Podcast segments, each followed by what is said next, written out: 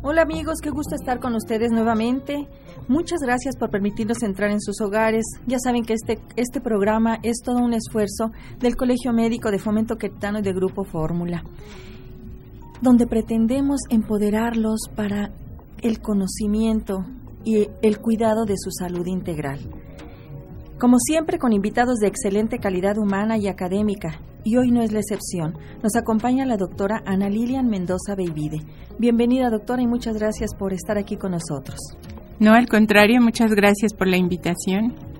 Bien, la doctora Ana Lilian Mendoza Beivide es especialista en dermatología, presidenta de la Asociación Queretana de, de, Dermatología, fundadora de esta asociación y con una amplia experiencia tanto a nivel institucional como privada. Nuevamente, doctora, gracias. Amigos, no olviden de llamarnos al 215-2236 y 215-2106. Doctora, sabemos que la piel es el órgano más extenso del cuerpo, al que recubre en su totalidad y la dermatología sigue siendo la especialidad clínica por excelencia que todos vemos, está a la vista de todos. ¿Cuál es el campo del trabajo de la dermatología, doctora Ana Lilian? Bueno, la dermatología, como tú lo estás mencionando, estudia la piel y la piel pues prácticamente es nuestra tarjeta de presentación con, eh, frente a todos los demás, ¿verdad? Se dice también que es el órgano de las emociones y que va a reflejar de una manera u otra nuestra salud, no solamente física, sino también, podríamos decir, psicológica y espiritual.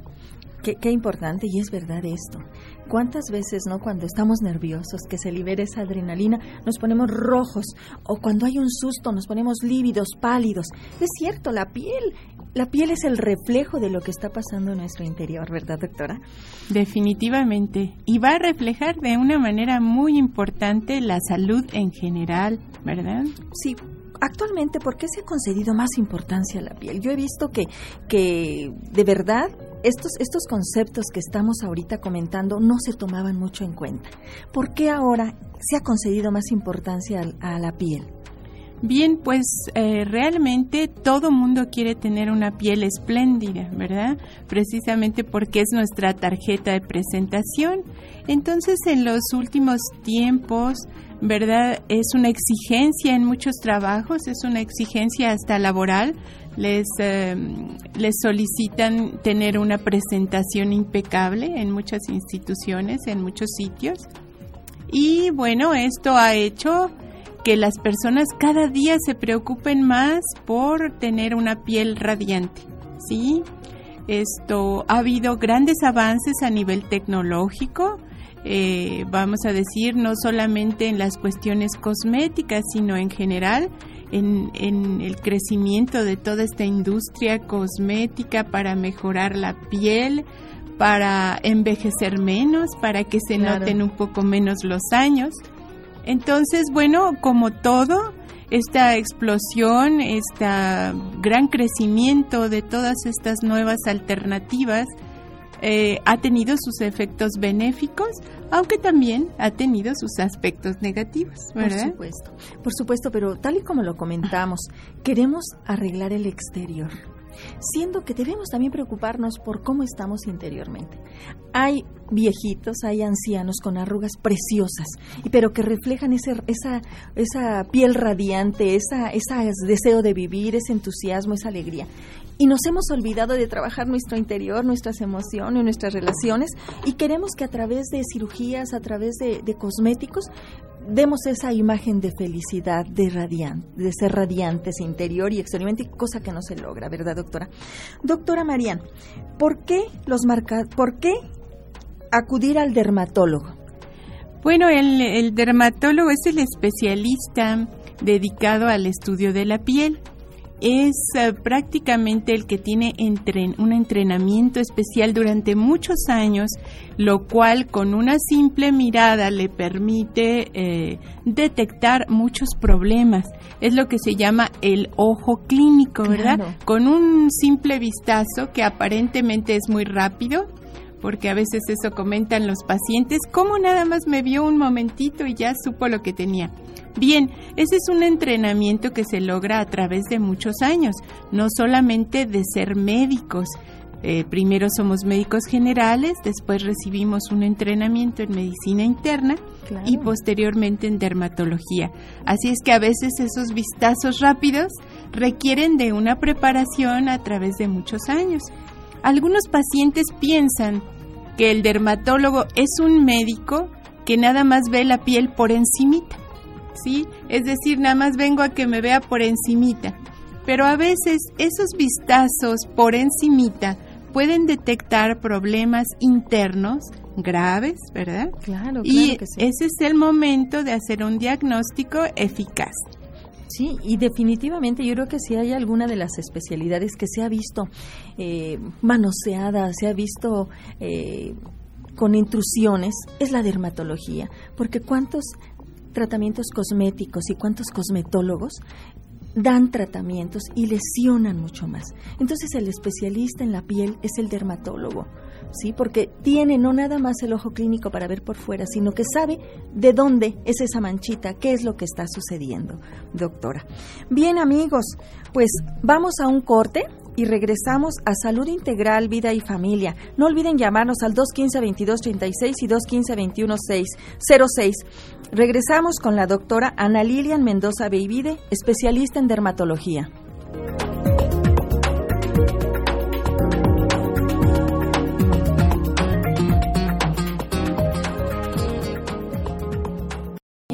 Gracias por continuar con nosotros. Les recuerdo la página del Colegio Médico, la pueden consultar para que escuchen esta y de otras entrevistas anteriores.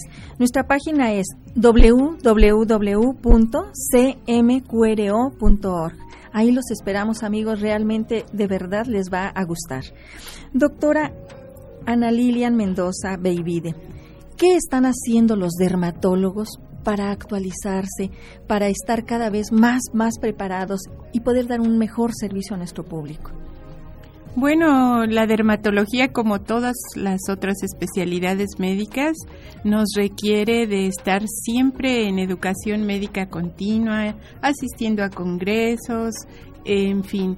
Pero muy importante que nuestra asociación, la Asociación Queretana de Dermatología, que alberga principalmente a los médicos de Querétaro, algunos de San Juan del Río, estamos organizando algunos eventos principalmente para los médicos generales. Eh, vamos a tener uno la próxima semana, los días 19 y 20 de septiembre, que se va a realizar en el Hotel Camelinas, ¿sí? al cual estamos invitando a todos los médicos que quieran asistir o estudiantes de medicina. Excelente, excelente. ¿Qué temas van a tratar, doctora? Bien, pues vamos a tratar eh, las manifestaciones dermatológicas de las enfermedades sistémicas. No, hombre, este, este tema es importantísimo, ¿no? Es como que el, el título en general de lo que va a abarcar. Si cómo aquella diabetes, cómo aquel eh, lupus, cómo se manifiesta en la piel, cómo empezar a tener ese ojo clínico que ustedes sabiamente tienen por la experiencia clínica de su especialidad, doctora. ¿Qué otros temas van a tratar?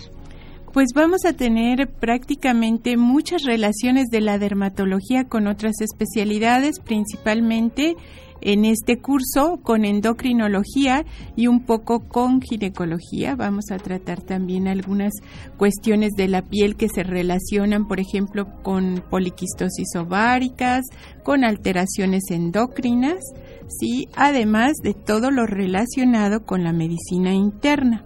No, doctora, excelente. ¿Y, y qué, tema son así como novedosos o algo que vaya, vaya a impactar mucho a los médicos? Bueno, pues en general eh, vamos a decir que yo lo llamaría el tema de los marcadores cutáneos. Ah, qué importante. ¿Qué son los marcadores Los cutáneos? marcadores cutáneos van a ser datos que nosotros como dermatólogos observamos sobre la piel y que van a tener una traducción sistémica. Es decir, con ver ese problema sobre la piel se puede diagnosticar problemas importantes que tengan repercusión sistémica. ¿Nos podrías dar un ejemplo, doctora, de marcadores cutáneos? Bien, eh, bueno, pues muy importantemente los tenemos en diabetes mellitus. Sí, eh, como ustedes saben, nuestra población cada día existe más obesidad y por lo tanto mayor predisposición a la diabetes mellitus, que va a ser una de las patologías más importantes en los próximos años. Nosotros como dermatólogos podemos contribuir o detectar tempranamente esa diabetes mellitus.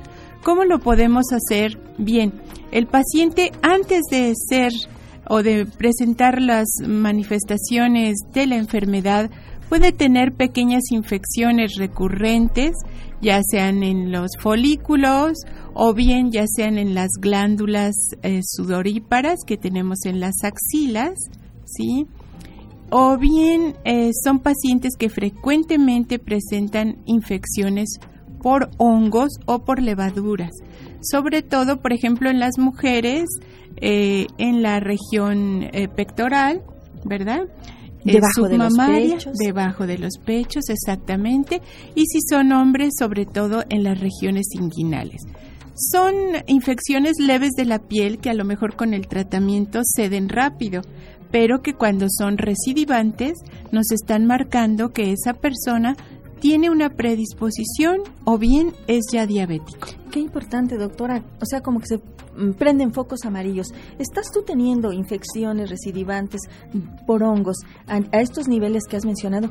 Debes hacerte la prueba, debes ver qué factores estás teniendo porque puedes ser ya diabético o estar a un paso de serlo. Sí, lo mismo vamos a decir sucede con, con las infecciones por hongos en las uñas, que también son muy frecuentes. Sin embargo, cuando una persona presenta hongos en varias uñas, ya sea de los pies o de las manos, también vamos a decir que nos advierte, es como un foco rojo de que esa persona puede tener diabetes mellitus. Entonces, bueno, hay que hacer los exámenes pertinentes. Pero hay otras cosas que no son tan conocidas, ¿verdad? Como serían unas manchas amarillitas, discretamente amarillas, que aparecen en las piernas y que se llaman necrobiosis lipoídica. Estas necrobiosis lipoídicas pueden aparecer, estas manchas pueden aparecer a veces hasta dos años antes de que aparezcan las manifestaciones de la diabetes. Por ejemplo, serían un indicador muy claro de la predisposición que tiene esa persona, ¿sí? Tenemos otras manchas por ahí, tenemos algunas otras patologías, ¿verdad? Como sería la dermopatía diabética, que esas son otras manchas más pequeñitas, oscuritas, hiperpigmentadas, como, como del tamaño de una lenteja o tal vez un poco mayor que a veces la gente también le atribuye a que se golpea. Dicen, son golpes que me di en las piernas. Sin embargo, esto no es cierto. Esto traduce un daño a la, eh, la microvasculatura de, vamos a decir, de esa persona. Los vasos más pequeñitos. Más pequeñitos, exactamente. Y eh, lo que es más importante es que este tipo de lesiones van correlacionadas con el daño que tiene la microvasculatura en otros órganos, como podría ser en el ojo o en el riñón. La nefropatía. Así es. Y que en muchas ocasiones los pacientes esperamos que después de 20 años nos presenten estas complicaciones y no. Sí es cierto que la tienen desde hace mucho, pero no se había detectado. Entonces, cuando ya acuden y dicen, ¿sabe que usted es diabético y ya tiene retinopatía diabética? Lo que sucede es que desde antes ya tenía niveles elevados y el paciente pues no, se había dado cuenta. Y no se trataba, ¿verdad, ¿Qué otros padecimientos pueden, en qué otros padecimientos pueden existir marcadores cutáneos, doctora?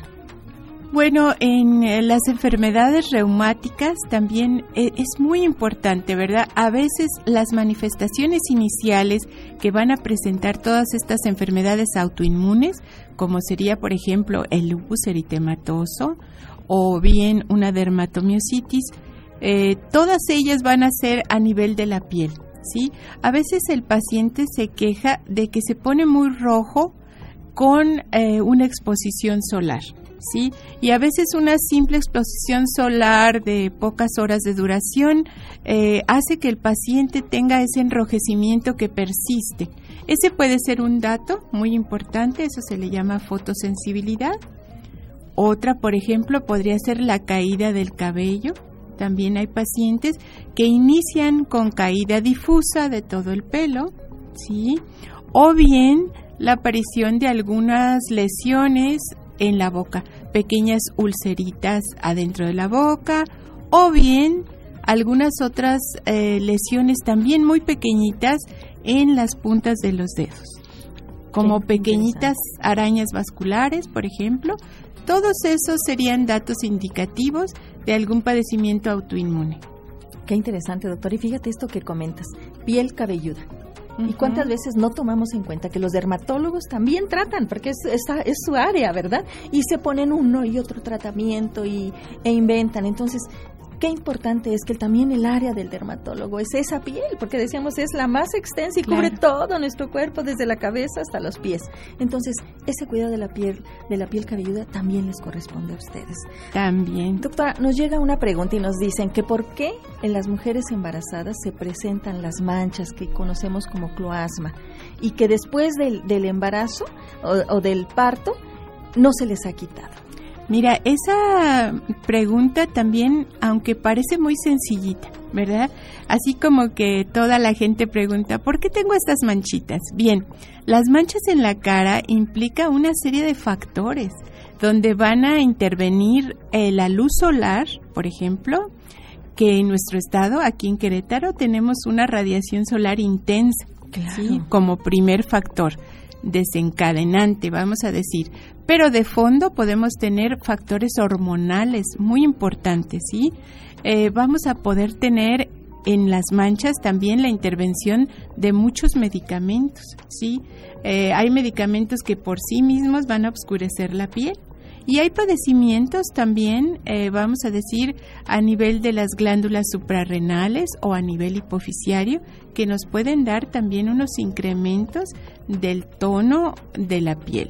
Entonces, aparentemente lo que dicen eh, manchas así sencillitas, a veces no son tan sencillas. ¿eh? Ahora, si eh, esta persona que nos pregunta eh, tiene sus manchas por el embarazo, lo ideal es esperar a que termine su embarazo para que se pueda resolver sus manchas. Y ya terminando su embarazo, entonces poderle dar un tratamiento que es lo más adecuado. pero una valoración por un dermatólogo. Bien, doctora, muchas gracias. ¿Cuáles serían los marcadores cutáneos de malignidad? Sabemos que la piel no está exenta del cáncer y tal y como tú lo mencionas, doctora, el incremento de este por las radiaciones, porque no nos protegemos, porque porque hay mucha agresión hacia nuestra parte más externa que es la piel. Tenemos cáncer de piel y se ha incrementado. ¿Hay marcadores cutáneos para malignidad? Sí, definitivamente. El cáncer, el cáncer de piel, el cáncer cutáneo, cada vez está siendo más frecuente. Y esto es por el daño que tenemos en nuestra atmósfera, por el, el daño que tenemos a la capa de ozono. Eh, cada día está penetrando mayor cantidad de radiación ultravioleta y esta radiación ultravioleta afecta a la piel. En otros países, por ejemplo en Estados Unidos y en Australia, por cada disminución del ozono ambiental está aumentando un 6% la cantidad de cáncer cutáneo. Afortunadamente aquí en México somos más morenitos, esto nos ayuda mucho, ¿verdad? Pero de todas formas estamos viendo muchos cáncer, eh, mucho cáncer en la piel. Eh, la mayor parte de las veces es curable, ¿sí? Eh, tenemos tres variedades de cáncer en la piel, dos prácticamente son curables y una sería la variedad que nos importa un poquito más. Pero en lo que se refiere a marcadores cutáneos, eh, nos referimos más bien a problemas que están sobre la piel, pero que nos traducen que haya un cáncer interno, es decir, un cáncer a nivel pulmonar o un cáncer a nivel gástrico o bien que haya alguna alteración eh, metabólica ¿sí? o endocrina por el funcionamiento de un tumor. No, qué, qué interesante, de verdad, doctora. Fíjate que, que estoy viendo el programa de que van a tener en, en su curso y está interesantísimo. Imagínense, úlceras crónicas Dermatosis ampollosas. ¿Quién no ha tenido una ampolla? Pero ¿qué, qué pasa cuando ya esto está siendo repetitivo? Manifestaciones dermatológicas de dislipidemias, cuando se eleva el colesterol, los triglicéridos.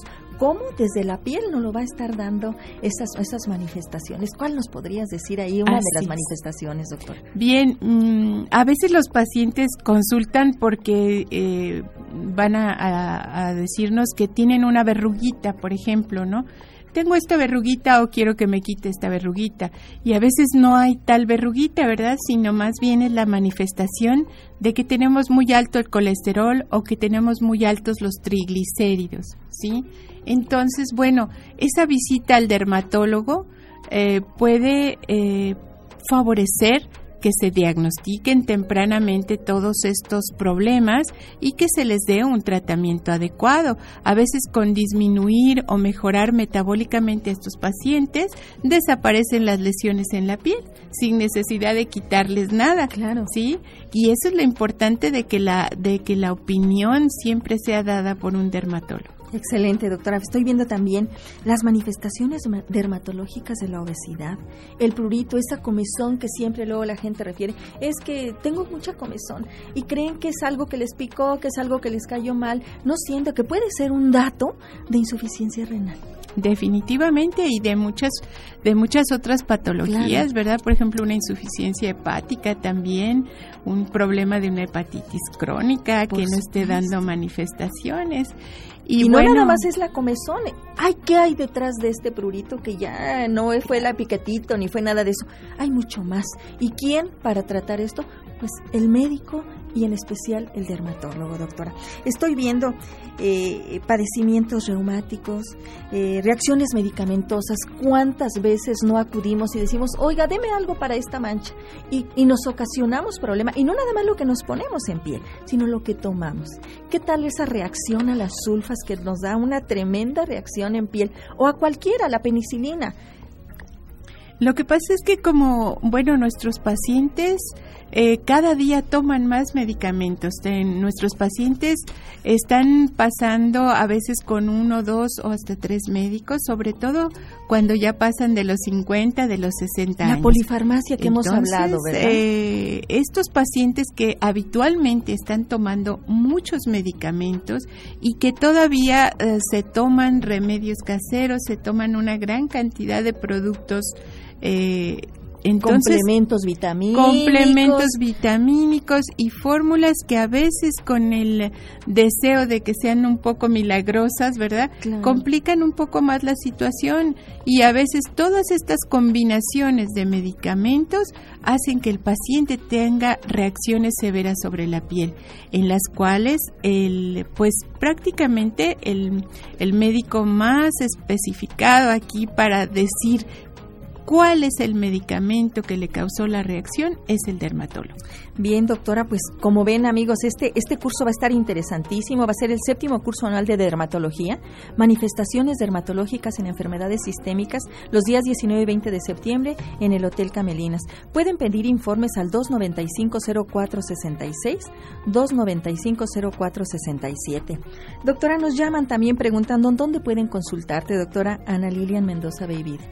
¿Cómo no? Eh, les voy a dar mis teléfonos, el 215-6538 o el 216-6484. Bien, doctora, pues muchísimas gracias por habernos acompañado a este programa del Colegio Médico. Créeme que lo que nos has compartido ha sido muy importante y va a ser de gran utilidad a nuestros radioescuchas. Gracias, doctora. No, muchas gracias. Yo agradezco la oportunidad y espero el, en poco tiempo poder venir a platicarte de otro proyecto que tenemos, que es el de detección de melanoma. Excelente, excelente. Las puertas están abiertas como siempre, doctora, y gracias por el apoyo. Muchas pues, amigos, como siempre les comparto para su reflexión en este larguísimo puente. ¿Qué es el patriotismo? El patriotismo es el amor a la patria, es la devoción por las tradiciones, ideales, aspiraciones e intereses de una nación. Es el sentimiento de lealtad a los valores, los principios y las normas que rigen la vida de un pueblo. En fin, el patriotismo es la base de la cohesión social, es decir, de la fuerza moral, de la unión cívica, de la justicia, del respeto, de la cooperación y de la solidaridad. Hoy los invito en este mes de nuestra patria a reflexionar y a actuar con espíritu patriótico. Realmente no nada más decimos somos mexicanos, vamos haciéndonos corresponsables de la construcción de una sociedad más justa, más sana, donde se respire seguridad, tranquilidad, respeto y armonía, donde nos sintamos libres, felices de transitar en esta tierra queretana que nos vio nacer. Como siempre amigos, agradezco su amable escucha. Yo soy la doctora Irma Quintanilla González. Los espero Dios mediante la próxima semana en esta su estación amiga XCJX 1250 de AM Radio Fórmula con otro interesante tema. Que disfruten de un feliz fin de semana.